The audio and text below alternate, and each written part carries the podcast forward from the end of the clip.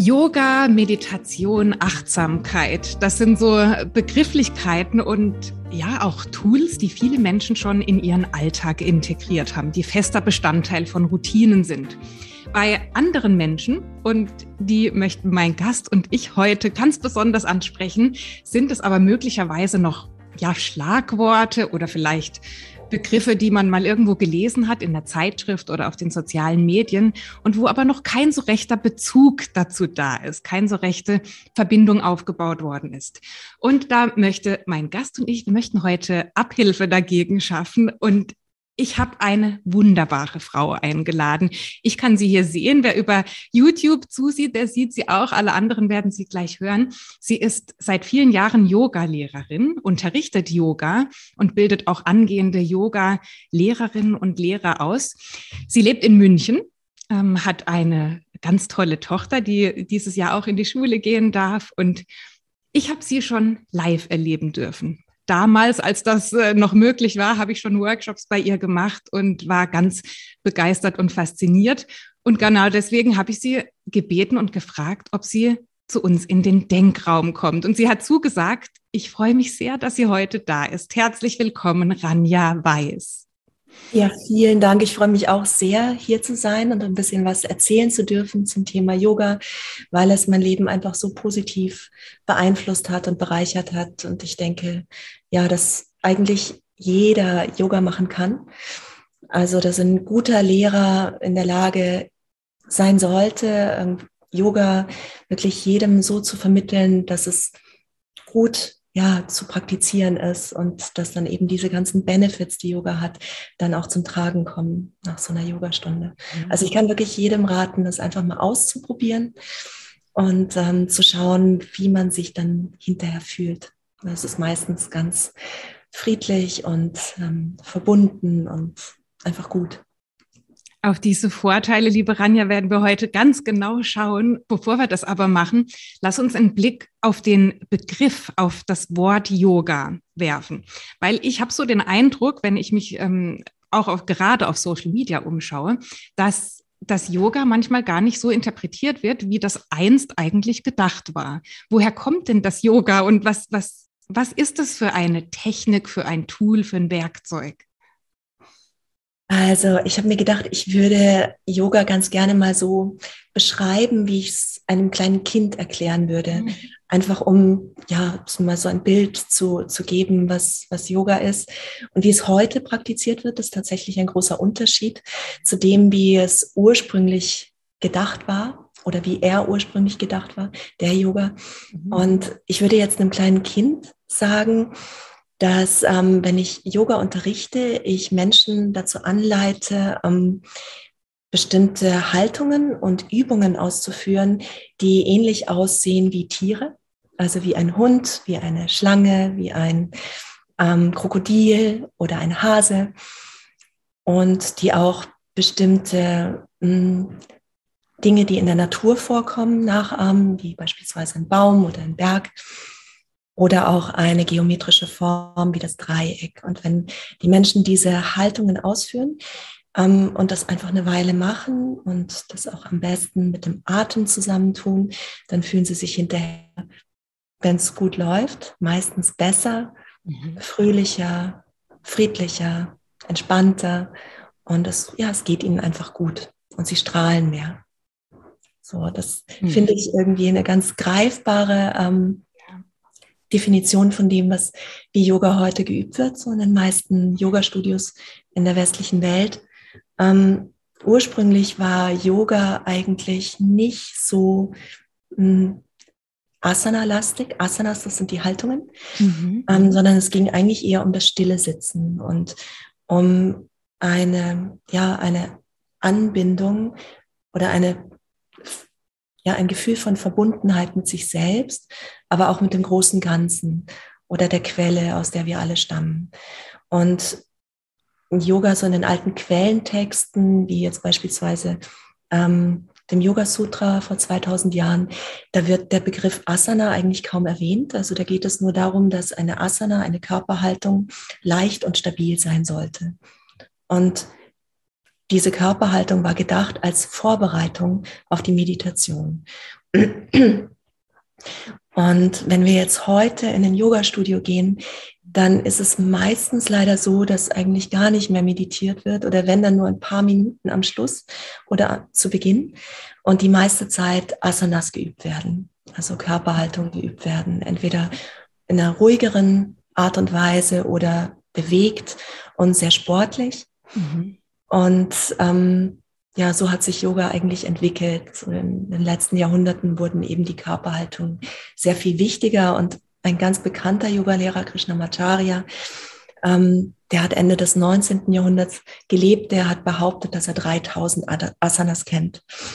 Und man hat ihm auch abgenommen, dass er sie alle kann. Mhm. Also, aber das ist natürlich eine ja, sehr extreme Herangehensweise an das ganze Thema und die wirkt vielleicht auch ein bisschen abschreckend. Also gerade in den sozialen Medien, wenn man da Menschen sieht, die sich so unglaublich verbrezeln können und so unglaublich akrobatisch Handstände am Strand üben oder so, dann denkt man sich, oh, das kann ich ja nie. Aber darum geht es auch gar nicht. Also im Grunde genommen geht es wirklich darum, recht einfache Haltungen einzunehmen und in den Körper hineinzuatmen, den Körper zu spüren und so ein bisschen Abstand zu nehmen von den, ja, von den Gedanken, die immer wieder durch den Kopf kreisen. So, es sind ja 60.000, glaube ich, Gedanken, die wir jeden Tag denken. Also es ist eine Menge. Und ja, die halten uns oft davon ab, wirklich zu uns zu kommen. Ja, wirklich bei uns zu sein. Und Yoga hilft eben, diesen Gedankenfluss zu unterbrechen und bestenfalls für einen gewissen Zeitraum auch wirklich ganz anzuhalten, sodass wir fühlen können, was dahinter ist, so hinter den Gedanken, die oft konditioniert sind und gar nicht das widerspiegeln, wer wir wirklich sind. Und wer wir wirklich sind, das können wir eben im Yoga erfahren.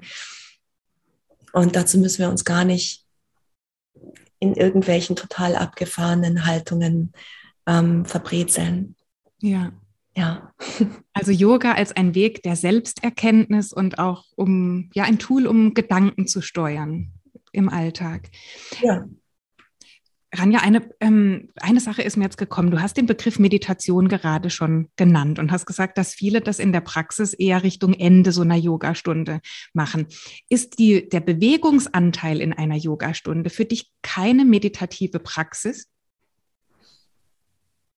Doch, wenn sie atembasiert ist. Mhm. Also wenn wir so angeleitet werden in der Yogastunde, dass wir den Körper und den Atem gleichzeitig wahrnehmen, dann kommen wir dadurch schon aus unserem Kopf quasi, aus unserem Gedankenfluss heraus und in den gegenwärtigen Augenblick. Und das hat eine meditative Komponente. Mhm. Also wir können Yoga eigentlich, wenn es gut angeleitet wird, auch oder wenn es so praktiziert wird, wie es gedacht ist, als Meditation in Bewegung sehen. Mhm. Und dann sind wir meistens am Ende in einem Zustand, wo es uns wirklich richtig gut geht, wir uns verbunden fühlen mit uns selbst und ja, auch mit der Welt um uns herum. Und das ist, glaube ich, auch so das ganz große Teaching, dass wir nicht alleine sind, sondern dass wir wirklich tatsächlich immer verbunden sind mit allem, was uns umgibt. Und das können wir eben dann am Schluss, so in Shavasana, in der Endentspannung, können wir das oder auch in der Meditation eben ganz gut erleben. Schön.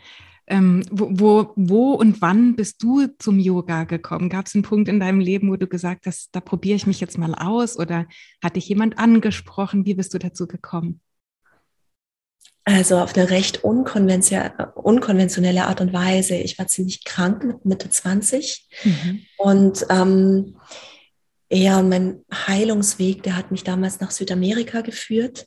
Also ich habe mich entschlossen, eben einen so ganzheitlichen Weg der Heilung zu suchen und war dann bei Schamanen im Amazonas und habe mit Pflanzen gearbeitet, mit traditionellen Heilmethoden dort, und die haben mir auch geholfen, die haben mich auch gesund werden lassen. Und da hatte ich aber eine ganz starke Eingebung, als ich nach so einer schamanischen Sitzung im Gras lag, den Sternenhimmel angeschaut habe, da kam ja, das ist so eine Art von Eingebung oder Stimme, die gesagt hat, fang an mit Yoga.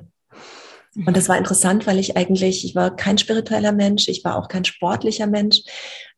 Ich war extrem unflexibel und unbeweglich und gar nicht verbunden mit mir selbst und mit meinem Körper zu dieser Zeit. Und das war aber so, so eindrücklich, dass ich mir dachte, das war in Brasilien damals, okay, ich gehe jetzt in Rio de Janeiro ins Yoga-Studio und probiere das mal aus. Und das habe ich auch gemacht. Und das war am Anfang ziemlich herausfordernd und schmerzhaft, weil ich eben sehr ungelenkig und unbeweglich war. Aber ich habe eigentlich gleich von Anfang an gespürt, dass das ein Weg ist, der mir körperlich hilft, noch weiter gesund zu werden und der mir aber auch das gibt, was ich so lange vermisst habe, nämlich diesen tiefen Bezug zu mir selbst. So dieses Gefühl von, das bin ich. Ja, und auch diese Verbindung zum großen Ganzen. Und ich bin ein sehr kreativer Mensch schon immer gewesen. Ich habe in diesen Momenten in Shavasana nach der Yogastunde einfach so spannende Einblicke gehabt. Und das hat meine Schöpferkraft und meine Kreativität einfach enorm gefördert und hat dann letzten Endes auch dazu geführt, dass ich meinen eigenen Weg gegangen bin. Das hat meinen Eltern nicht so gefallen. Und die haben sehr lange gebraucht, um damit so okay zu sein, dass ich jetzt Yoga-Lehrerin geworden bin und eben nicht Lehrerin, so wie sie beide es geworden sind.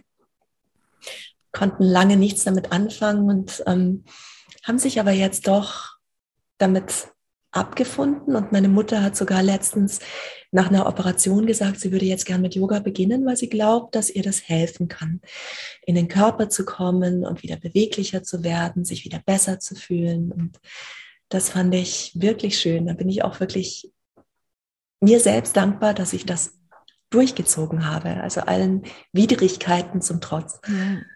Ja. Was glaubst du, welcher Teil des Yogas oder welcher Aspekt war es, der dich da geheilt hat? Ach, das würde ich ganzheitlich sehen. Also Yoga ist auf der körperlichen Ebene enorm hilfreich, weil es dem Körper einfach hilft, wieder besser zu funktionieren. Es kräftigt den Körper von innen, also auch wirklich die Tiefenmuskulatur, die in anderen Sportarten ein bisschen zu kurz kommt. Also Yoga ist eigentlich... hilft jeder anderen Sportart, aber kaum eine Sportart hilft dem Yoga. Ja. Weil es so von innen heraus kräftigt, den Körper beweglich macht, die Organe dazu anregt, wieder besser zu funktionieren und den Körper stärker macht und gleichzeitig aber auch feiner. Und das ist auch gar nicht so leicht. Man wird sehr, sehr viel sensibler durch Yoga. Und dann spürt man natürlich erst einmal, auf ganz vielen Ebenen, was da draußen in der Welt alles nicht stimmt, was vielleicht auch auf der persönlichen Ebene, wo man gewisse Süchte vielleicht noch in den Griff kriegen muss, ja, ob es jetzt Zucker ist oder Alkohol oder Nikotin. Man spürt einfach, was es mit einem macht, ja, und kommt halt auch dahin, dann gewisse Dinge verändern zu müssen, weil sie sich einfach nicht mehr stimmig und gut anfühlen. Und auf der geistigen Ebene schafft es einfach Raum. Es schafft Raum, wieder selbst zu denken und nicht gedacht zu werden. Und es schafft vor allem auch Bewusstsein. Ja, Bewusstsein über das, was man sich so angeeignet hat durch die Erziehung, durch die Schule, was aber gar nicht wirklich das Innere widerspiegelt und hilft enorm, den eigenen Weg zu finden und zu gehen.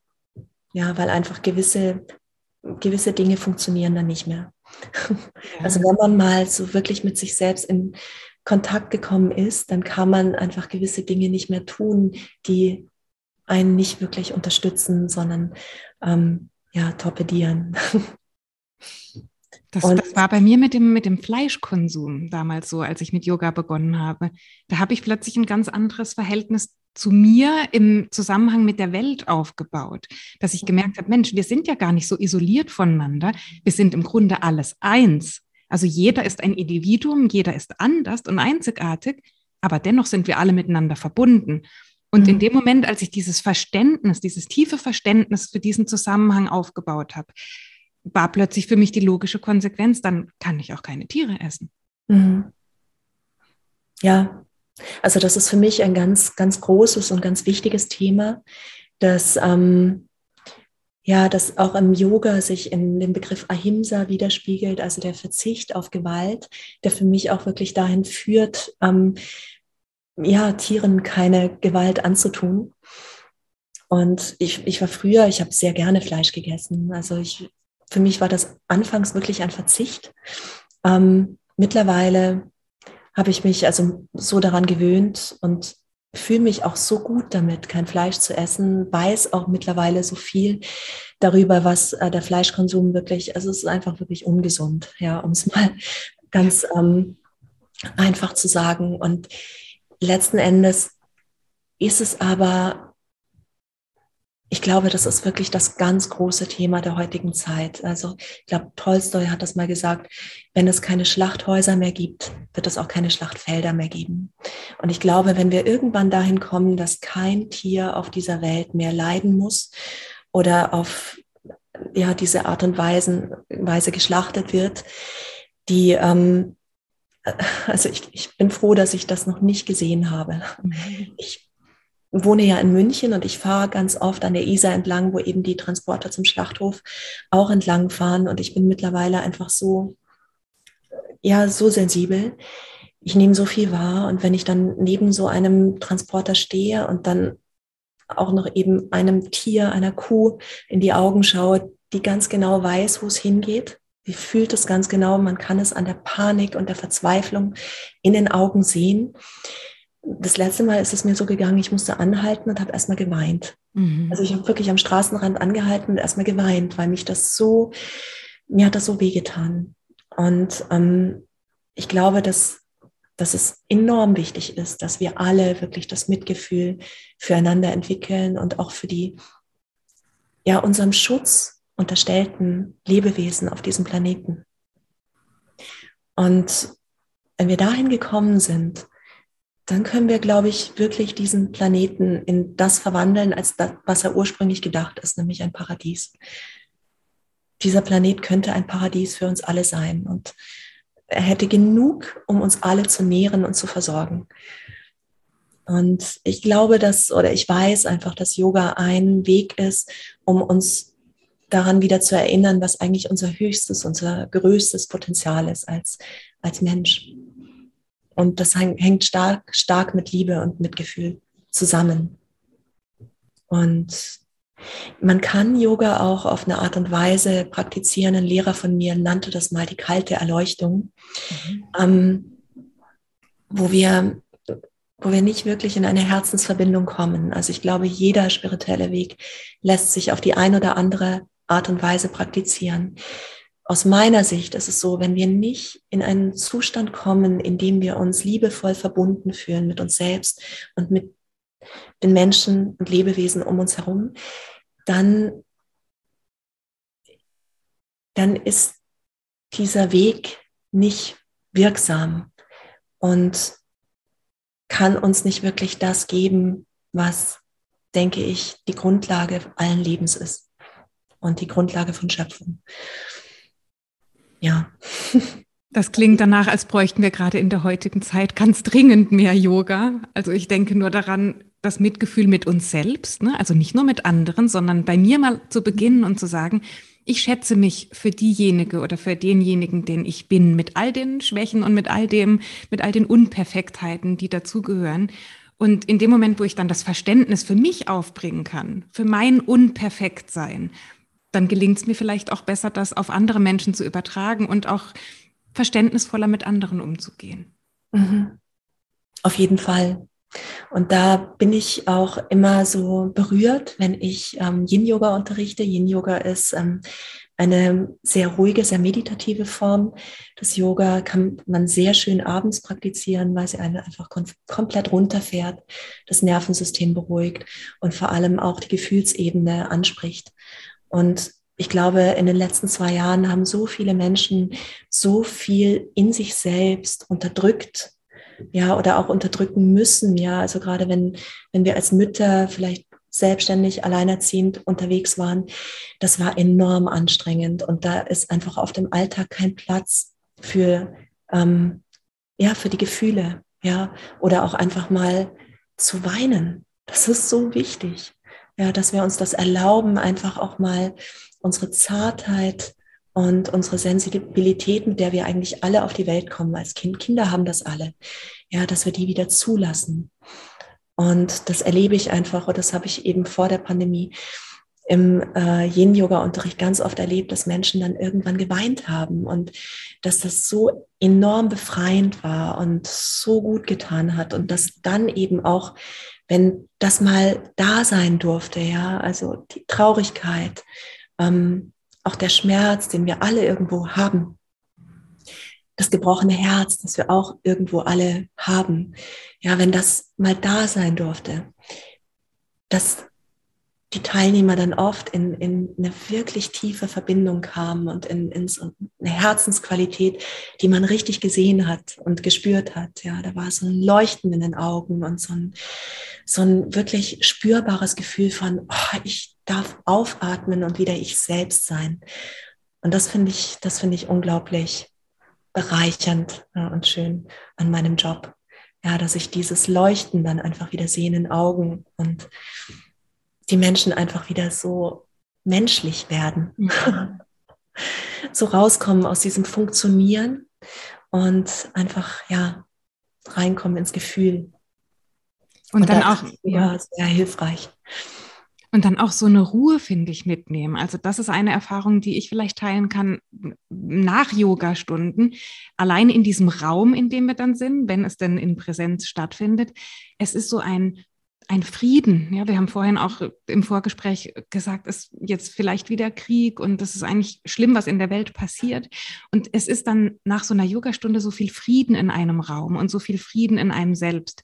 Und diese Ruhe, die kannte ich, bevor ich Yoga praktiziert habe, noch nicht. Also wirklich den Geist zu beruhigen, nicht nur den Körper in eine Ruheposition zu bringen. Das machen wir ja durch den Schlaf. Wir sitzen viel im Alltag.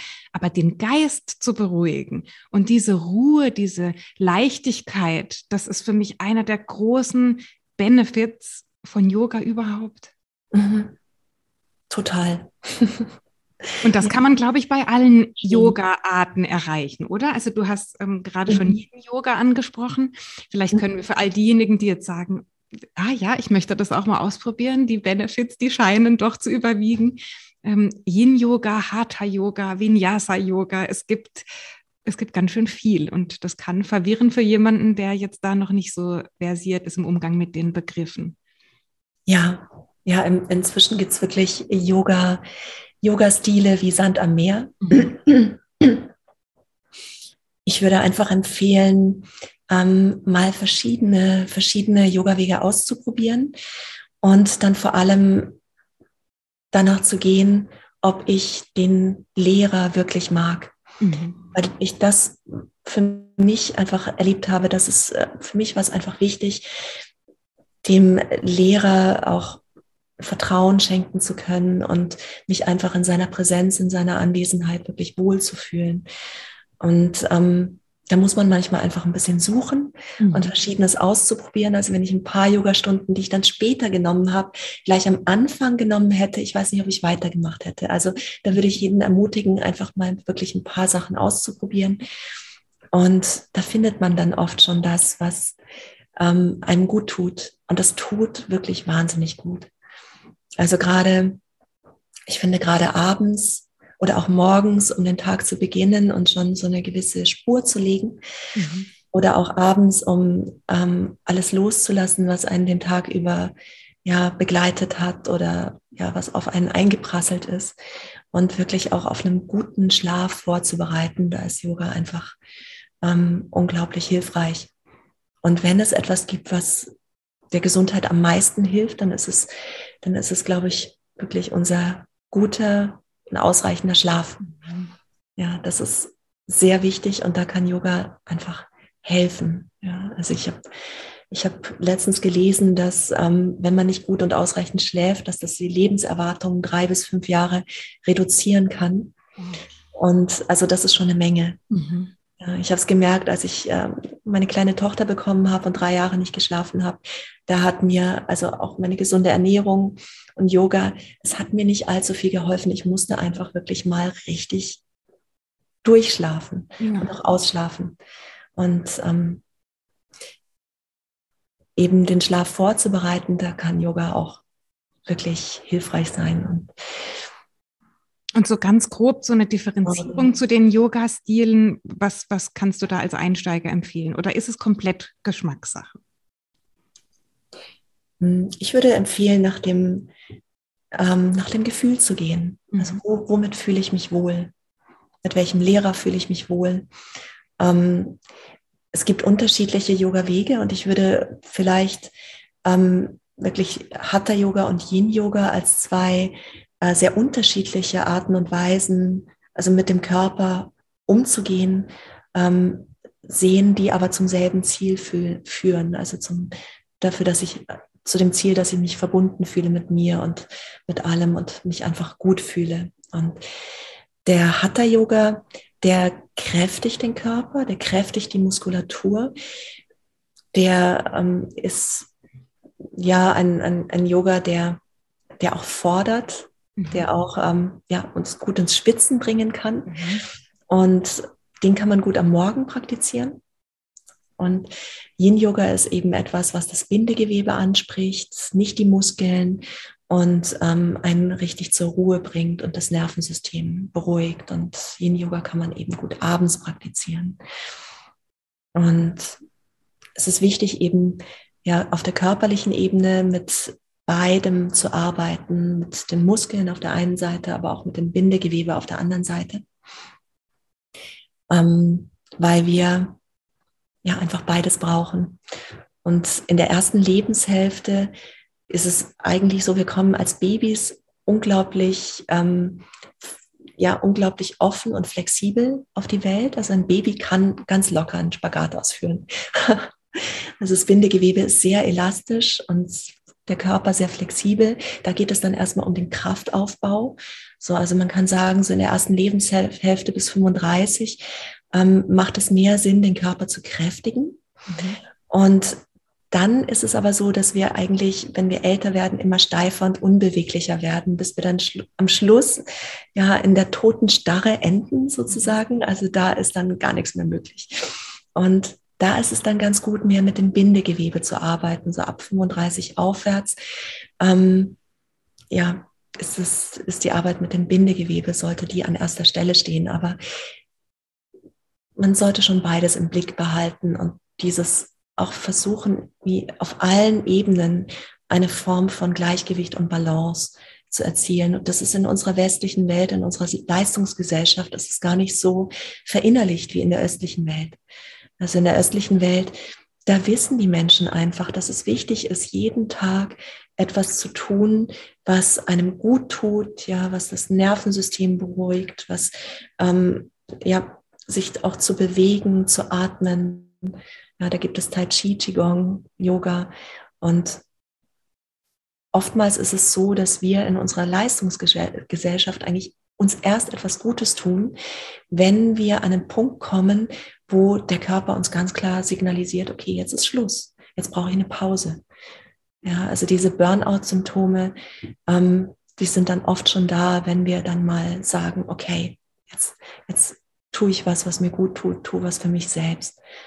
Und das ist enorm wichtig, dass wir das wirklich in unseren Alltag holen und integrieren und wirklich jeden Tag ein bisschen was für uns tun. Und nicht nur die ganze Zeit funktionieren, leisten und sondern wirklich auch runterfahren und uns einfach gut fühlen. Eine Freundin, an die denke ich gerade, die mich mal gefragt hat, ob ich ihr empfehlen würde, dass sie Yoga beginnt, und sie hätte irgendwie Lust darauf. Sie fühlt sich aber unbeweglich. Sie sagt, sie ist so, du hast es vorhin beschrieben, auch in deinen Beginnen, du warst nicht so richtig flexibel, hattest vielleicht keinen so Bezug, auch keine Verbindung zu deinem Körper. Was würdest du so jemandem, oder können wir dem die Angst nehmen davor, sich in so eine Yoga-Klasse zu begeben? Weil ich glaube, das ist eine der Hauptängste tatsächlich von Menschen, die dann eben beispielsweise auf Instagram Spagat, Handstand und Co. sehen und denken, das kann ich nicht, das traue ich mir nicht zu, ich will mich vielleicht nicht blamieren. Mhm. Was können wir denen mitgeben? Also jeder kann Yoga machen, und eine gute Yogastunde ist so angeleitet, dass sie immer, also dass der Lehrer immer Alternativen gibt und auch weiß, wie manche Menschen sich unterstützen können mit Blöcken, mit Bolstern, mit Decken. Also jede Yoga-Haltung ist für jeden eigentlich ausführbar, mit einer gewissen Unterstützung. Einige Haltungen sind allerdings anatomisch auch nicht möglich für einige Menschen. Also beispielsweise der Kopfstand. Der Kopfstand ist eine Haltung, in der das Gewicht auf den Unterarmen ruhen sollte eben und nicht auf dem Kopf.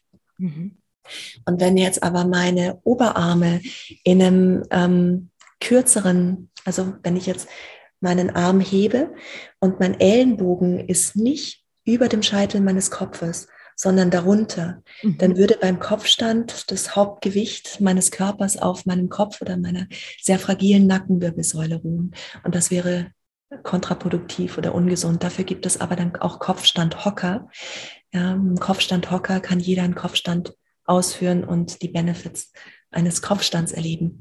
Aber dazu braucht es eben einen Yogalehrer, der sich gut auskennt und der einfach weiß, was er tut, und der die besonderen anatomischen Voraussetzungen jedes Menschen, wir sind alle unglaublich verschieden. Also auch wenn wir ähnlich aussehen, sind wir in unserer anatomischen Voraussetzungen verschieden, und darauf sollte ein Yogalehrer eingehen können.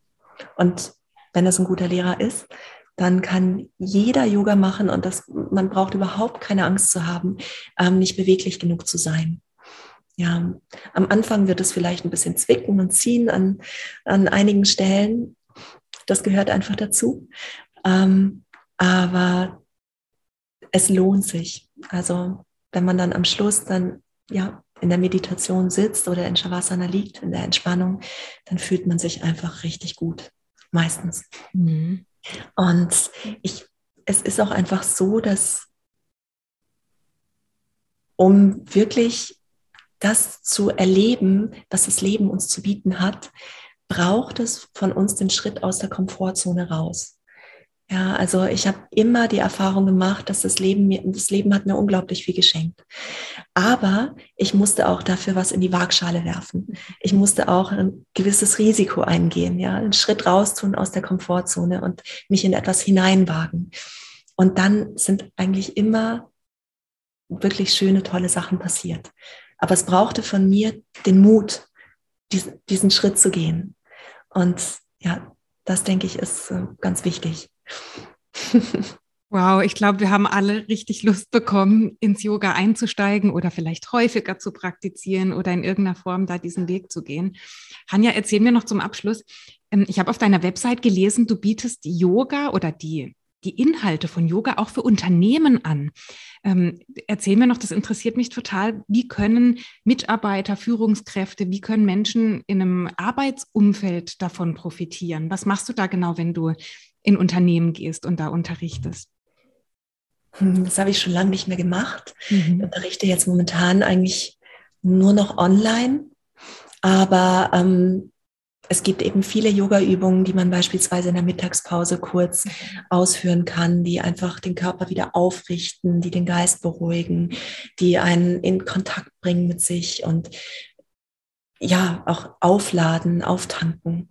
Und das kann ich nur empfehlen, also so ein paar Übungen einzubauen. Also gerade wenn man viel sitzt, wenn man viel am Schreibtisch sitzt, vom Computer sitzt, da ist es einfach enorm hilfreich, so ein paar Übungen für den Rücken, für die Schultern zu machen.